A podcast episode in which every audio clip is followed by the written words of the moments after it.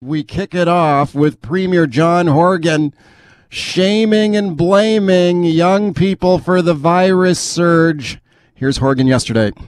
The cohort from twenty to thirty-nine are not paying as much attention to these broadcasts and, quite frankly, are putting the rest of us in a challenging situation. I'm asking, I'm appealing to young people to curtail your social activity. Uh, the directions will be quite clear from Doctor Henry, but my appeal to you is do not blow this for the rest of us. Do not blow this for your parents and your neighbors and others who have been working really, really hard, making significant sacrifices so we can get good outcomes for everybody. Okay, John Horgan there yesterday with a message to young people. Do not blow this for the rest of us. Pointing the finger at British Columbians, younger British Columbians. All right, I'll tell you what. A lot of young British Columbians not super impressed with the premier over that yesterday, including my first guest. Very pleased to welcome him, Justin Kulik. He is a former N D P candidate in the last election. In fact, he was the youngest N D P candidate in the last election. I'm very pleased to welcome him. Justin, thanks a lot for coming on. My pleasure. Good to be here. Okay, Justin, what did you think of that, the premier pointing the finger at you and uh, other people in your age cohort? I, I think it was unfortunate. I mean... It, it, it's easy to point fingers, but it, it doesn't mean it's necessarily the right thing to do. And, and in this situation, uh, the premier is pointing fingers without data to point to back it up. Uh, there simply is no data that demonstrates a current surge in cases in young people. And uh, Justin McElroy over over at C B C uh, made a, made a lovely little little graph demonstrating that, uh, showing uh, an increase from. In, in say, thirty, uh, people in their thirties making up eighteen point one percent of cases in the first year of the pandemic, now up to a whopping eighteen point nine percent. It, it's a yeah. very, very marginal difference, and it, it doesn't demonstrate that we're seeing the surge that you'd expect to see if you're pointing fingers. Right. I mean, these numbers are come from the B C Center for Disease Control, and if you, you dig a little deeper on them, so people in their twenties, uh, cases... during the first year of the pandemic, people in their twenties made up twenty-two point six percent of the cases. Cases since March thirteenth uh, in the same age cohort, twenty-four point one percent. So still more, right? Like it's still, there's still an increase there, but you're saying that it's not as big of an increase to warrant like being singled out like that. Not even right? just that. I think it's, I think it's important to consider vaccines on this. Right, uh, we're up to about ten percent of British Columbians having received at least one dose of a vaccine, and those are all overwhelmingly uh, people uh, who who are older. Right. So, so, so that would very likely offset any uh, any marginal increase we're seeing, anyways. Okay, how old are you? Uh, I'll be I'll be twenty in two days. Wow. Okay, so you're you're nineteen right now. Correct. Okay. Okay. Um. You're at the back of the line for the vaccine. So, I mean, this is this, this is another one that I've heard from young people here in the in the last twenty-four hours, that we've got a government here effectively that said, okay, we want you young people to go out there on the front line uh, of jobs, essential service jobs. So we want you to work in the bars. Go get us our chicken wings in the bars. We want you to work in the, in the, in the gyms, wipe down our elliptical machines when we're done working out. You know, punch my lift ticket at, at the ski hill. So you're on the front line. But then when it comes to the vaccine, you go to the back of the line. You go to the back of the line to get to the vaccine. What, like, what do you think of that? Like, and then to be, and then to have the premier turn around and point a finger at you.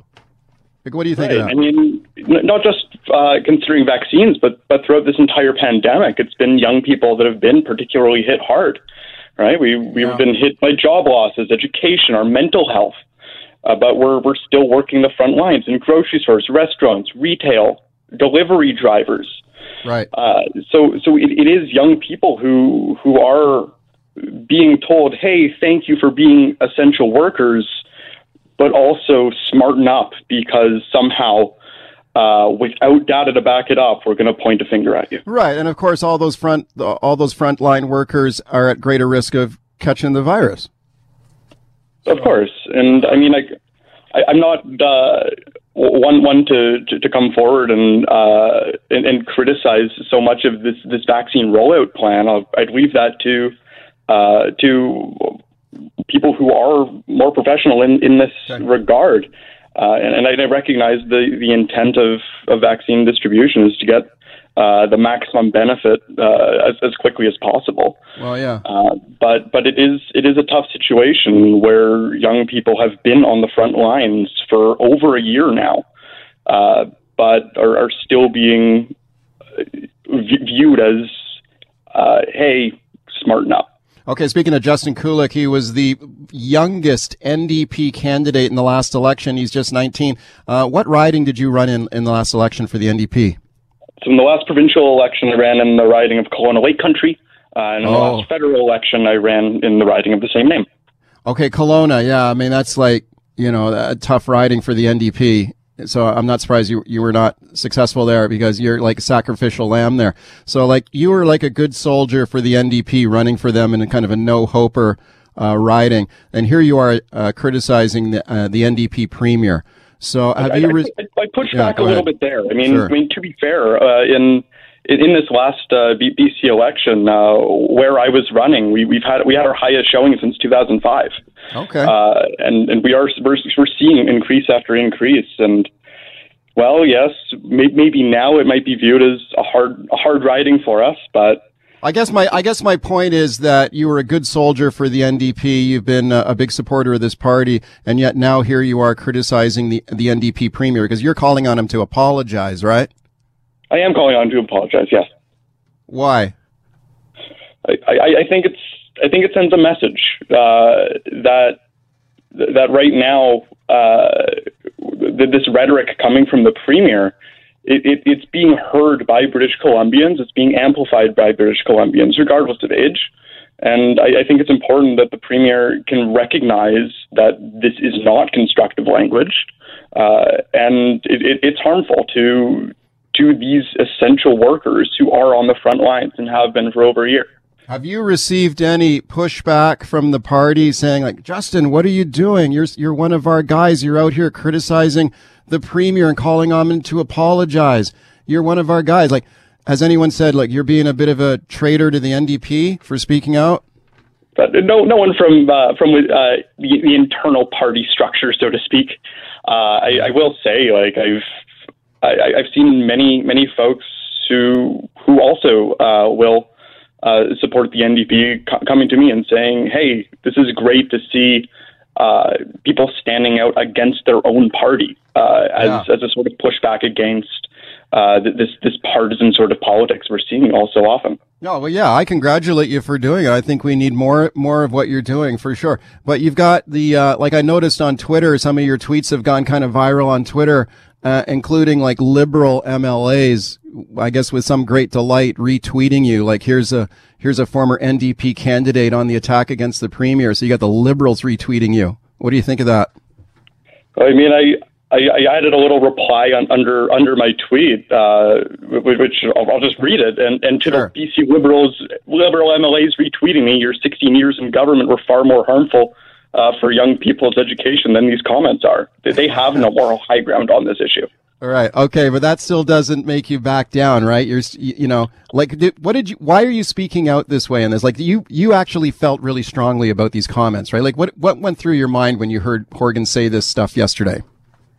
I, I was, I was disappointed. I, yeah. I mean, I, I ran alongside the premier in, in the, in this past election, and I was, I was happy to be part of such a diverse slate of candidates, uh, and, and represent, represent the young people of this province. But it, it, it is disappointing to uh, the next year uh, be, be told that uh, be, be told that young people are, are the problem here when there isn't data to support it. Well, well, let me read some other data to you that's been released by the Premier's office here this morning. So the Premier's office saying that, okay, we're talking people between the age of twenty and forty, which is basically the age group that Horgan called out yesterday. twenty and forty.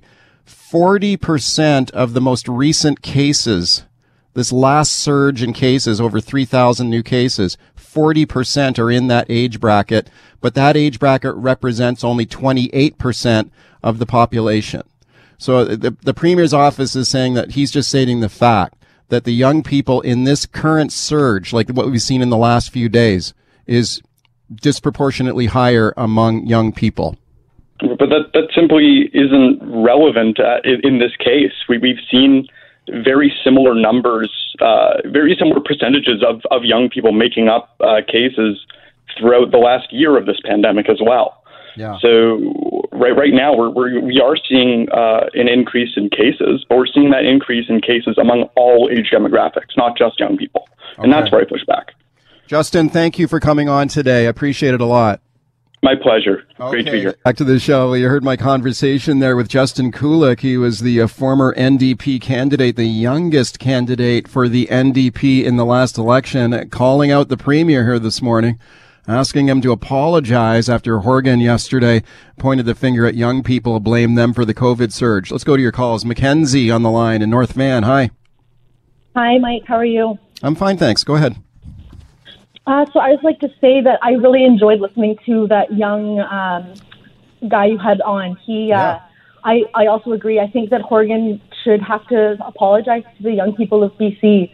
Um, I am a person that I actually lost my job due to the pandemic, and I've just been doing school online. But I have a lot of family and friends who are in my age group who have been just going to school. They come home, and they don't do anything else but that.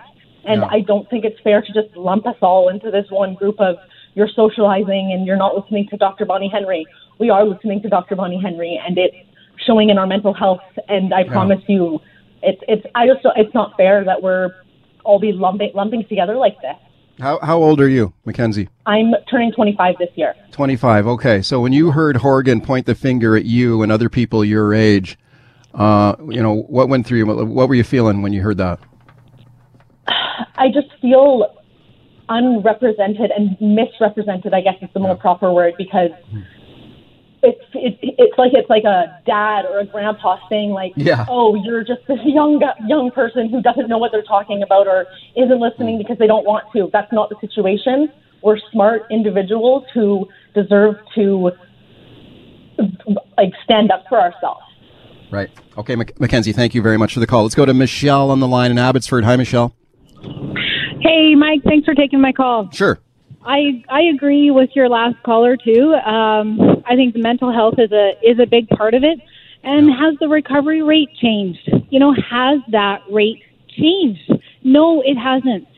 That rate hasn't changed. So let's look at the number of deaths, perhaps, but let's look at the rate of recovery. All of these people are building their own natural antibodies, too. That's a good oh, thing. Yeah. Yeah. And the recovery rate is still there. They may be getting the the COVID uh, positive, but they okay. are. Okay, th- they- thank you, thank you for the call, Michelle. I take your point that you know younger people are obviously uh, can recover more from the virus. I mean, we knew that from the start of this thing. I, I still, I, I still think that the key thing for Horgan here that that I found a little uncomfortable about that yesterday was just calling out such a, a broad segment of the population and blaming them for it. I, I'm not sure that's helpful right now. Ahmed in Burnaby, hi. Hi, Mike. Thanks, thanks for picking my call. Sure, go I ahead. I love the show, by the way. Thank you. I disagree with the young M P. I'm an Uber driver, and majority times when I pick up young, you know, youngsters, they are going to birthday parties, house parties. Mm-hmm. So I somehow agree with the Premier that, you know what, they are the age group that's spreading. I'm a young guy myself. I'm thirty-five. So I do agree with the Premier, and I disagree with the young M P. Well, he's calling out you too, though. Yeah, I understand that, but majority of but do you think do you I think you're out, to you think you're to blame too? Obviously, when someone says, you know, they, they mentions the age group, it's not the, the entire age group. But right. majority of youngsters that I pick up, they are going to birthday parties, they are going to house parties, and, you know, that I feel like they are the spreading, helping the spread, especially during the spring break.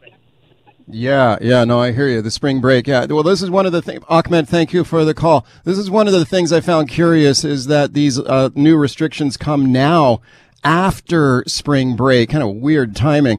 All right, welcome back to the show. It was interesting yesterday to follow the bouncing ball on the AstraZeneca vaccine in Canada. Canada now pushing the pause button here on the use of this particular vaccine for adults below the age of fifty-five. This came from some top public health officials in Canada yesterday after an advisory panel uh, cited substantial uncertainty around the potential risk of this vaccine for developing rare, stress rare blood clots for adults uh, below age fifty-five. So Canada now pushing the pause button on the use of the AstraZeneca vaccine. The use of this vaccine is now paused as well, of course, in British Columbia. Here's Doctor Bonnie Henry on that yesterday. Over this past week, a signal was detected in younger people in Europe using the AstraZeneca vaccine. While the instances are rare, this is a very rare condition with tens of millions of doses of this vaccine being used. We are taking the precaution of suspending the use of this vaccine for people who are under age fifty-five for the next few days. Okay, Doctor Bonnie Henry there yesterday confirming B C will also hit the pause button here on the AstraZeneca vaccine. Let's discuss now with my guest, Conservative M P Michelle Rempel Garner. She is the Vice Chair of the Federal Health Committee, uh, the Conservative Health Critic. I'm very pleased to welcome her back to the show. Michelle, thanks a lot for coming on. Thanks so much for having me. Okay, I appreciate it a lot. What do you think about this move by Canada here to hit the pause button on, on this particular vaccine? Well, I think there's a lot of questions. Um, you know, yesterday was such a confusing day. We had uh, two senior officials from uh, the various departments of health on T V almost at the same time, on one hand saying we're going to pause it, on the other hand saying that they're not. Um, yeah. and, and this comes after two, like two weeks ago, the department was saying that there's nothing to worry about. But during that time period, thousands of Canadians received their first dose who, who now fall into the, or who fall into that age category. So, yeah, no, I believe we've got uh, some teachers here in British Columbia under age fifty-five who have received a first shot of AstraZeneca. So, I, like, like, what happens to them now? What about when they're when they're due to get their second shot? My office is getting flooded today with that exact question, and yeah. I don't have the answer right now. It's something that we need to press for. I have called for an emergency meeting of the health committee uh, to to bring ministers and um, senior officials in front of us to ask those questions, but. Again, like uh, the, the, Trudeau and uh, the c- senior public health officials were just out on national T V, and you know they weren't giving that advice, and they have to. Um, there needs to be clarity uh, so that we can have confidence in our public health institutions, and also so that you know we don't see vaccine hesitancy become an issue. But certainly, in the last twenty-four hours, I, I think that the government's response to this has been confusing. And it's causing, you know, undue concern for, for, for, for frontline workers who really do need do need to have um, access to a safe tool like a, you know, a, a safe vaccine. Right. As you mentioned, there were some conflicting comments coming out yesterday from different officials at the highest level here. And let me play a couple of clips here for you and, and get your response. So here is Doctor Howard New, who is the Deputy Chief Public Health Officer, uh, talking about the AstraZeneca vaccine. Adults fifty-five years of age and older may still be offered the AstraZeneca vaccine, given the increased risk of hospitalization and death due to COVID nineteen in this population, and since V I P I D reports have been even rarer in that age group. Okay, so there he's saying that it's okay to take it over fifty-five, but you should not, you said earlier, you should not take it under fifty-five. Now, practically at the same time, Doctor Supriya Sharma, who is the Chief Medical Officer at Health Canada, talking about the same vaccine. We still don't have enough information to say, uh, first of all, the, the risks outweigh the benefits in overall or in any specific age group, nor is there enough data to say that, that one group, be it females or males or a specific age group, is more at risk. Okay, okay. So this is, as you pointed out, this is almost practically at the same time that we got different officials saying, I don't know, how would, how would you describe what, what happened there? Well, I was preparing to go into a press conference to comment on this, and we had two T Vs on, and I, I was like, well, what's the advice, right? Yeah. So, and I mean, like, this is me as a senior legislator. For, for somebody who's considering uh, you know, a, a decision about their health. I mean, like this is this is pretty necessary for the federal government to be clear on, and this sort of ambiguity, even just from a process perspective, needs to be instantly rec- uh, rectified by the minister. She sh- never should have let um, this sort of a debacle happen. So we'll have well, questions for her on that. Well, was it cleared up later in the day yesterday? I mean, what is Health Canada's official position on this now? So they have paused it, but it was yeah. after, you know, t- a day of, of back and forth, like the clips you just played. And then yeah. again, two weeks ago, not two years ago, but two weeks ago, I had these same officials in front of our health committee, and they expressed no concern. So the question yeah. now that they do have to answer is what happens to somebody who has received their first shot? Um, what what should they do? That's a question that has not been answered yet. And then going forward, uh, clearly we need a better system of decision-making and uh, communications to the public on an issue that's this important. Right. And I think the uh, one of the critical points here is for people who have already received this particular vaccine, and we have people in British Columbia who have received their first shot of AstraZeneca. They are under age fifty-five, so this is the same age group that is now being told don't take it. They've already they've already received the first shot of it. So, like you mentioned, that your office has been flooded with calls about this. Like, what happens when it's time to get the second shot? Can they get a second shot of like Pfizer I- instead? I don't know. I'm not a doctor, but I sure wish the doctors were providing these answers, right? I think you know you keep raising this this really good point, which is they've set these like age thresholds for, on this vaccine. And they've also made decisions on extending the, the time between doses of the yeah. Pfizer vaccine that no other country is doing. And they're doing this because of, they keep saying this, uh, what, what Sharma said on the, the risk-benefit calculation. And so what I take that to mean is that the risk of getting the vaccine for certain age groups is higher than the benefit of the protection that the vaccine would provide Uh, from the f- from COVID nineteen, sure, and yeah. that is that's the federal government has not talked at all about what that means. They need to clarify that. They need to clarify what data uh, that they're using on decision making processes for quote unquote risk benefit calculations, because like this is now in Canada we have a principle on healthcare about conformed informed consent. And I think now a lot of Canadians probably have questions about whether or not they are entering into this with informed consent based on the confusing information that we've had in the last twenty-four hours, as well as the decision-making process that's, that's being used to, to make these recommendations. There needs to be transparency, clarity, and this, this, this needs to be explained to the public in a way that everybody understands. So, um, and also consistency in decision-making as well. Uh, this is, you know, this is what I've been pushing for the entire time. Um, you know, the government has not followed through with that, but I think it's going to be absolutely critical if they want to prevent vaccine hesitancy for them to address issues right. of of clarity and consistency as well as informed consent. Right. Speaking to Conservative M P Michelle Rempel Garner about the AstraZeneca vaccine, we're just hearing on the news this morning that Prime Minister Justin Trudeau uh, this morning announced uh, uh, a surge in the Pfizer vaccine delivery schedule. So we're going to get a lot more Pfizer vaccine than we were told, up to nine point six million Pfizer doses. Um, that's good news, right? You know, any any more of these tools that we get in, it's a good thing. I, what I don't understand, though, is how long, or is AstraZeneca now um, totally off the table as a tool in Canada? And uh, if that's the case, then what is the net new intake of vaccines during this time period?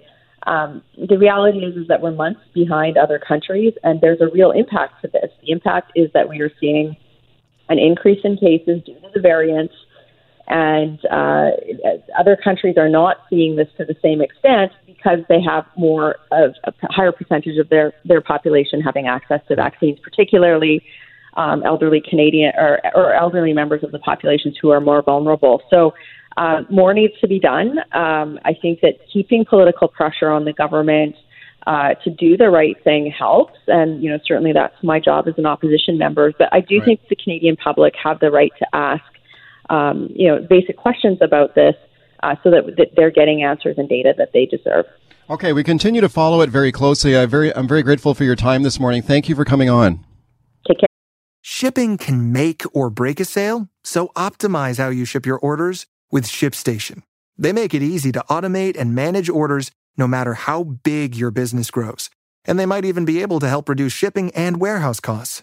So optimize and keep up your momentum for growth with ShipStation. Sign up for your free sixty-day trial now at ship station dot com and use the code P O D. That's ship station dot com with the code P O D. All right, welcome back to the show. Yesterday, Doctor Bonnie Henry announced all school districts in the province will now require students in grade four and up to wear face masks in schools. The new rule expands the previous mask requirement that only covered high school students. Also, the concerns around the AstraZeneca vaccine in Canada of key interest to B C teachers as well. So a great opportunity to check in now with Terry Mooring, president of the B C Teachers Federation. And I'm very pleased to welcome her back to the show. Terry, thank you for coming on. Good morning, Mike. Thanks for having me. You bet. Thank you for being here. Let me play this here for you. This is Doctor Bonnie Henry yesterday talking about this expanded mask mandate in schools. We're going to be updating our K through twelve public health guidance to support mask wearing for all students down to grade four in schools across the province. We know that uh, that this needs to be done in a way that supports children to wear masks at all times when they're in the school setting, and to make sure that we are uh, doing that in a way that is positive and supportive for children. Okay, okay, Terry Mooring, this is something that uh, the union's been seeking for a long time. How do you react to this? Well, I mean, we're we're pleased that there is going to be a broader mask mandate. Uh, you know, we we do wish that there was just a little bit more um, information provided when these kinds of announcements are made, because there was quite a bit of confusion today about what those words actually mean. Um, mm. But I was lucky What's enough the, to What talk- is the confusion? So the confusion is around um, what the mask mandate actually means in the in the long run, because of words like support, supported to wear masks instead of mandated to wear masks. Um, I think in that clip you just played, it's pretty clear, though, that they're going to be required from grades four to twelve. And I have spoken to the Minister of Education, and she was very clear with me about what it meant. We have a current mask mandate in Surrey, and that mask mandate in Surrey will basically be provided across the entire province. Um, but until we actually see those words written down on paper, you know, we have superintendents and district administrators who are confused, and I don't blame them. Um, you know, there isn't, there often isn't just, you know, clarity of communication around these kinds of things. We've been trying to uh, to provide that for our members, um, but we're awaiting, you know, just a little bit more detail in writing from the ministry. Right. So is your concern, therefore, that is this a rule or an, an or a requirement, or is it really just a guideline or a suggestion? Is that is that where the confusion lies? Well, I, th- I think there's a lot of confusion because uh, this, I believe, also changed, changes the current mask mandate in place for secondary students, where they can take their mask off at their desk. Um, we heard Doctor Henry say grades four to twelve wearing masks at all times in schools, and so it further strengthens the mask mandate that's already there as well in that regard. Um, and so... But oftentimes people, you know, especially when you have a large system like the education system, people want to see things in writing, and that really hasn't been provided. Um, but uh, we're pretty clear on what it means. We think it's very positive for the system in terms of keeping people safer, um, and it's it's one step, and, and we know it's one step. It's certainly masks don't solve all problems. And and as you understand it, do you ha- do kids have to wear masks while they're sitting at their desk now? Yes, and so okay. Students need to, are going to be required, and all staff and volunteers and students in grades four to twelve will be required to wear masks at all times. And the other thing that's really good about the, the order um, is that uh, students from kindergarten to grade three are strongly recommended and encouraged to wear masks. That's really good language um, because it's very, very clear. There's also quite a number of exceptions, and, and that's also good because, you know, obviously not all students can wear masks for various reasons, psychological, behavioral, or, or perhaps physical. And so that that's also very clear within the Surrey order, and um, and that needs to be the case as well, so that everyone understands um, what the rules are. It's um, you know, as you can imagine, in a system the size of, of B C Education's, a system, it, it, it, the clearer the better. Uh, and so I was pleased when I heard the minister say it would be the same order as was given in Surrey, because it is crystal clear. And when it says required to wear masks, you know, that's a mask yeah. mandate. Right. Speaking to Terry Mooring, president of the B C Teachers Federation, do you feel any kind of frustration that you've, we've arrived at this point after, I don't know, how many months have you been calling for this? Yeah, it, it's very, very frustrating. Yeah. Uh, and, you know, I think we're in a, a pretty... Um, difficult time in B C right now. The numbers are very high. The numbers of the variants are high. And I think, uh, you know, it, it would have made sense to put this in place some time ago, but, you know, it's good that it's in place now. Uh, we also need to look at physical distancing in schools and, and perhaps give uh, districts the ability to go to a hybrid model if necessary. Because looking at the numbers, it's very concerning. And we heard yeah. uh, from Doctor Henry yesterday, it's very concerning. And so we need to be nimble within education to um, you know, address these situations as they arise. So in other words, if we start to see, as Island Health put out a letter to, you know, um, a public letter talking about uh, their concerns around children uh, becoming uh, more, you know, many more children getting COVID, for example. So if that's the case and they're concerned about that, there ought to be an ability for districts to be nimble around that. If they're seeing some concerning things, you know, talk to the health authority and then put in hybrid learning if necessary. So that that's the kind of thing that we're still working on. What, what do you say to people, parents out there who are, are wondering uh, about their kids and whether their kids should should they should pull their kids out of school or maybe try to do some sort of distance learning option, given the numbers that we're seeing? Like, I've got a son in grade ten in public school, and I, I I'm not too worried. Like, I feel that mm-hmm. there are safety protocols in place at his school, uh, and I've talked to other parents who feel like their kid is much better off in school than being out of school. It's more damaging to be out of school to mental health and other things and learning outcomes. Like, when we when we take a look at how this virus has acted in the schools, like, have a lot of teachers got COVID? Well, what we say, well, first of all, we're committed to having schools stay open. Yeah. We believe that students need to be in school. And that's why we've been fighting so hard for the safety measures, because, you know, that that's part of it. Yes, kids need to be in school, but there also needs to be safety protocols that are appropriate in place. And so we're very committed to that. Um, and that's why we're still working on the other things. But just in terms of, um, you know, get uh, teachers getting COVID, I mean, we know that um, COVID nineteen does um, transfer between adults more easily and, and older teenagers as well. Um, and so what we see in terms of the WorkSafe data, which is the only information we have because the government's still not releasing any data at all, um, is that the education sector has the highest number of WorkSafe claims. seventy-five percent of those claims are elementary school teachers. That's concerning. Um, second highest out of all the all the uh, work sectors in B C. And yeah, so that's healthcare, healthcare workers are the highest for WorkSafe and they're, claims. They're highest by far. So right. we're not comparing ourselves in any way to healthcare workers, but we're number two. Yeah. Uh, and so that means that there's in-school transmission. That's why you would file a claim and get it accepted. So out of the claims that are accepted, we're the second highest. Right, and and right. that's concerning. And so, you know, that's why the mask mandate's important.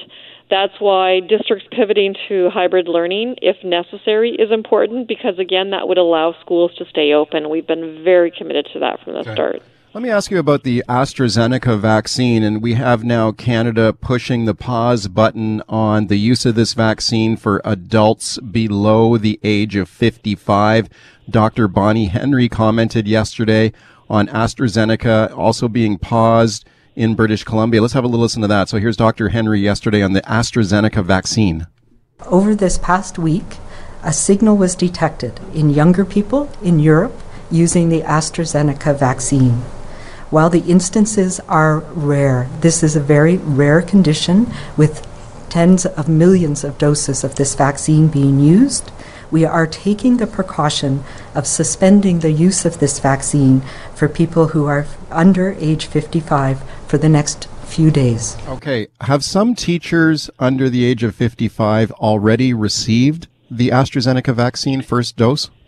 They ha- they have, and so we've got a number of communities. You know, Surrey is one of them, Prince Rupert is another, and some some other uh, school communities actually that have received um, vaccinations. And so there are teachers under or in the in the age range that you know of concern um, that have received it. We're encouraging them that if they have any symptoms, that they should go talk to their medical doctor, make an appointment to see their medical doctor. Uh, again, this is a rare occurrence, and so we would not expect this to be a situation in very many cases. But you the know, rare, the rare occurrence, the rare occurrence you're describing is these reports of blood clots that mm-hmm. some people have developed after taking this vaccine, but extremely rare. Rare. Mm-hmm. Right. Yeah. Yes. And so, I mean, my hope is that, you know, further uh, information is gathered. You know, I think that's the purpose of this. It was described as a pause. Uh, I think that's prudent. Let's get some more information so people have confidence in the um, vac- vaccines they're getting. That that's very important. Um, and then let's let let's uh, you know get yeah. going. I'm hoping you know that the essential workers vaccination program will continue with other vac- vaccines if. Uh, That's possible because I think it is very important that we maintain kind of that time frame around essential is, workers getting vaccinated. One of the things I'm wondering about is, let's say you're a teacher and you've received your first shot of AstraZeneca. Now you've got officials saying don't give it to people under age fifty-five. What do they do about their second shot if they're not supposed to receive it? And and that's still a bit of an unknown. I know that there is research right now into getting, you know, different types of vaccinations and, and you know, the efficacy around that. So so we're in a really, you know, it's a stressful situation we're in because the research is evolving as we're going, um, and necessarily so because you need to have vaccinations, uh, you know, put developed quickly when you're in a pandemic like we're in. Um, but there, you know, there are some situations where we have to be careful. Uh, I think that we are being careful. Uh, I, I'm pleased with Canada's response and B C's response around the vaccinations. And so, you know, we'll, we'll get more information. And then hopefully okay. AstraZeneca is cleared. It's really important to have, you know, as many vaccines as possible. Um, and we can get going. Right. Okay, here's Doctor Bonnie Henry again. She was asked about the possibility to Uh, the need to maybe change this vaccine plan, given the concerns, given the concerns around this AstraZeneca vaccine. Here she is yesterday. It is possible that we may need to uh, use that vaccine in people where we know this uh, this rare event is not likely to happen. But those are things that we'll be working out in the next few days. Okay, so I'm wondering about the plan here going forward for teachers as frontline workers to get this shot. Um, is this the concern around this AstraZeneca vaccine? Does that Does that impact the plan now to vaccinate teachers? Well, that's, you know, we're hoping that's not the case. And and we're hoping this, you know, gets cleared up fairly quickly. I know in, in Surrey, for example, they had availability of Pfizer, and so they used that vaccination on the rest of the uh, rest of the teachers that got vaccinated there. That's great. If they're able to do that, um, you know, for the essential workers, that's great. Um, but, uh, you know, we, we need to make sure that uh, we stay within the time frame. And I, I really didn't hear anything that I was concerned about in terms okay. of halting vaccinations or delaying the timelines. Like I, what I heard is that we need may need to look at different populations for the AstraZeneca because it was being used for very specific purposes and often in you know with younger younger um, uh, people. Right. And so, you know, hopefully we get additional information very soon about this. Okay. We continue to follow it very closely. Thank you for your time today.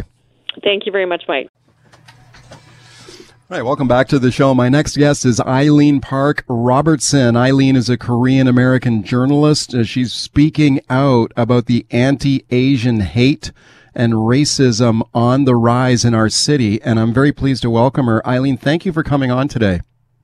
Thank you for inviting me, Mike. Oh, you bet. It's my pleasure to have you here. And I, I'm, I've been following very closely your advocacy and leadership on this. And uh, mm-hmm. I, I think it's really great how you've been speaking out, including your appearance at a large uh, anti-Asian racism rally on Sunday.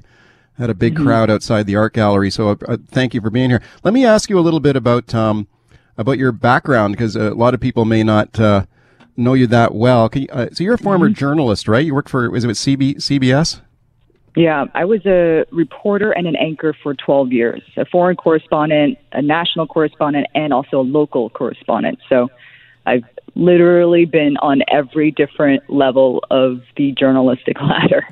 Yeah, no, that's re- that's really great. And now you're based in Vancouver. Like, I'm curious your thoughts on when you moved from America um, to mm-hmm. to Canada.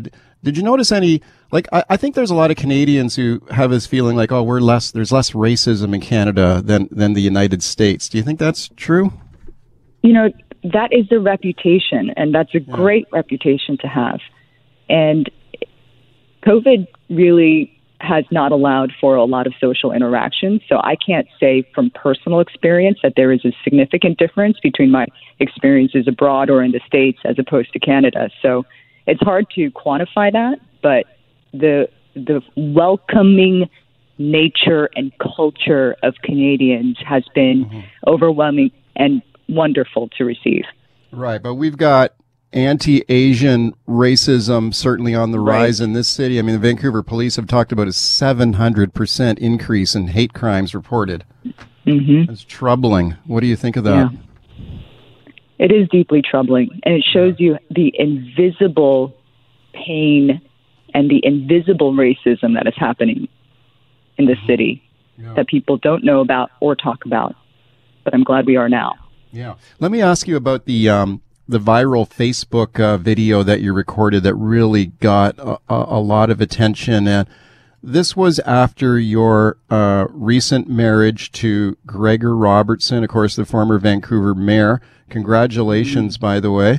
And, thank you. And the wedding was covered by Vogue magazine, and you mm-hmm. guys got, uh, there's a photo shoot in Stanley Park. Photos were beautiful. Um, then what was the reaction? Like, the reaction to that is what is what caused you to speak out, right? Because I know you got a lot of congratulations and, mm. and positive response, but you got a lot of hate too, right? We got a lot of hate that had racial undertones to it. So this was letter, literally less than forty-eight hours after eight people died in Atlanta, and six of them Asian women. And when a national, international conversation is happening about Asian hate, yeah. to receive a barrage of hate specifically directed at me. I'm not talking about people who disagreed with Gregor's politics. I'm specifically talking about people who pointed out the fact that I'm an Asian woman yeah. and used racist language to target me. I could not remain silent. Atlanta changed everything for me. I normally wouldn't say anything. Normally, historically, I've just kept quiet, ignored it, and moved on. But I realized that my silence is allowing this type of behavior to continue. So that's why I spoke out. Yeah, and it was really incredibly powerful. Let me play a very, very short clip here of your uh, Facebook video that you recorded. Here it is. I was bombarded with hate-filled messages. People laughing about men having yellow fever. Yeah, ye- yellow fever. So mm-hmm. what what does that mean? Like, what are people suggesting there? Yellow fever is, it's very simple. It's when a man or a woman specifically has an obsession with Asian women oh. or Asian men. That's yellow fever. When you are zeroed in on our race as a means to either fulfill your own sexual pleasure, or those are the we are the only race that you want as partners. That's yellow fever. Mm-hmm. Yeah, you mentioned, I think you described it as uh, Asian women being fet- fetishized. Yeah. Yeah, could you, what does that well, mean? So, Mike, I do want to say this. After I spoke about my personal experience with discrimination and fetishization and being hypersexualized, I was I was overwhelmed by people all over the city, all over the country, really, reaching out to say that they had no idea this was going on, that they are now examining within themselves when they have fetishized or hypersexualized women.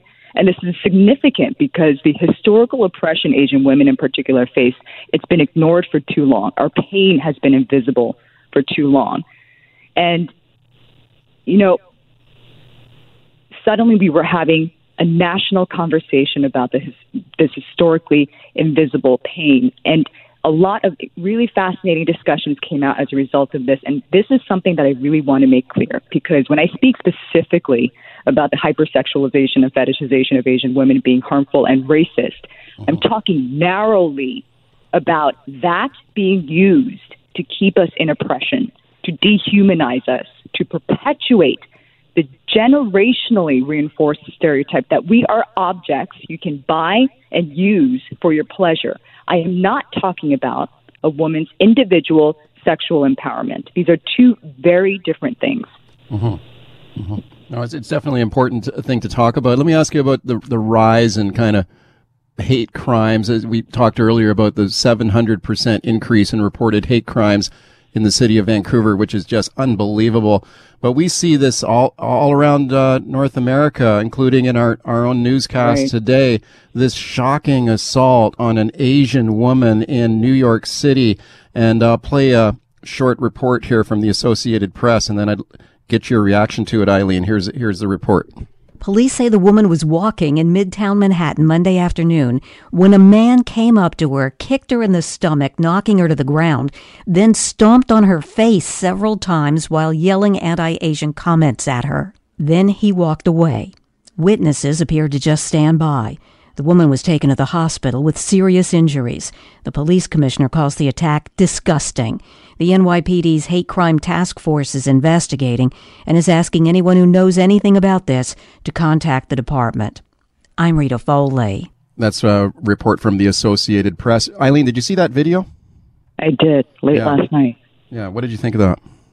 Well, I wept, Mike. Mm-hmm. Honestly, I've been having a difficult time this morning suppressing my rage, because these are our mothers, our sisters, our grandmothers and grandfathers being attacked over and over again.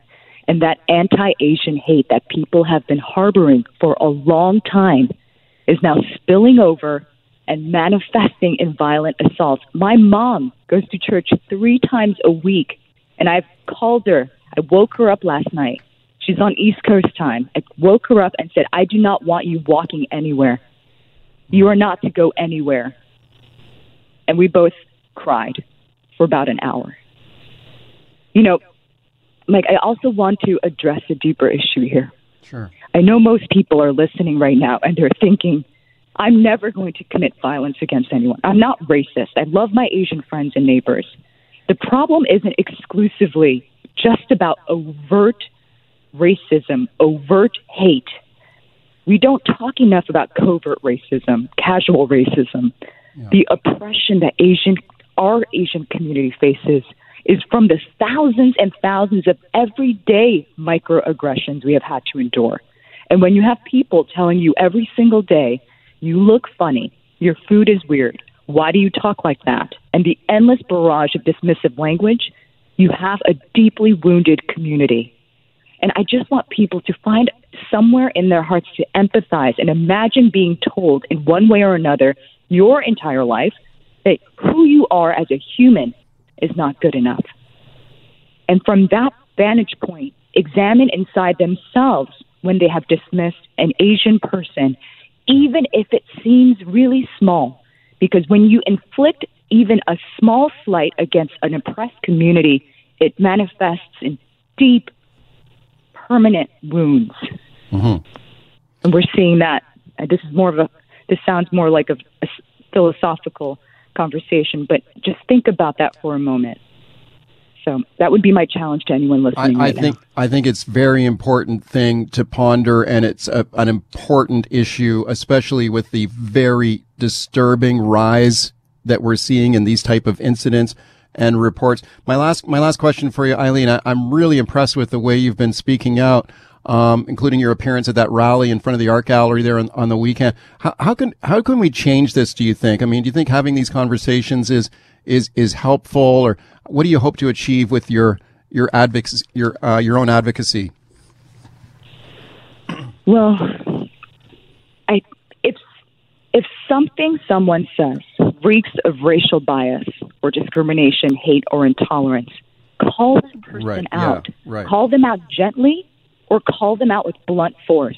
I think what has surprised a lot of people is that I have directly intervened when it has been called, specifically called out um, by me, like, meaning when it has been addressed to me, I would call it out. I don't care if you have one follower or one hundred thousand. I will call you out.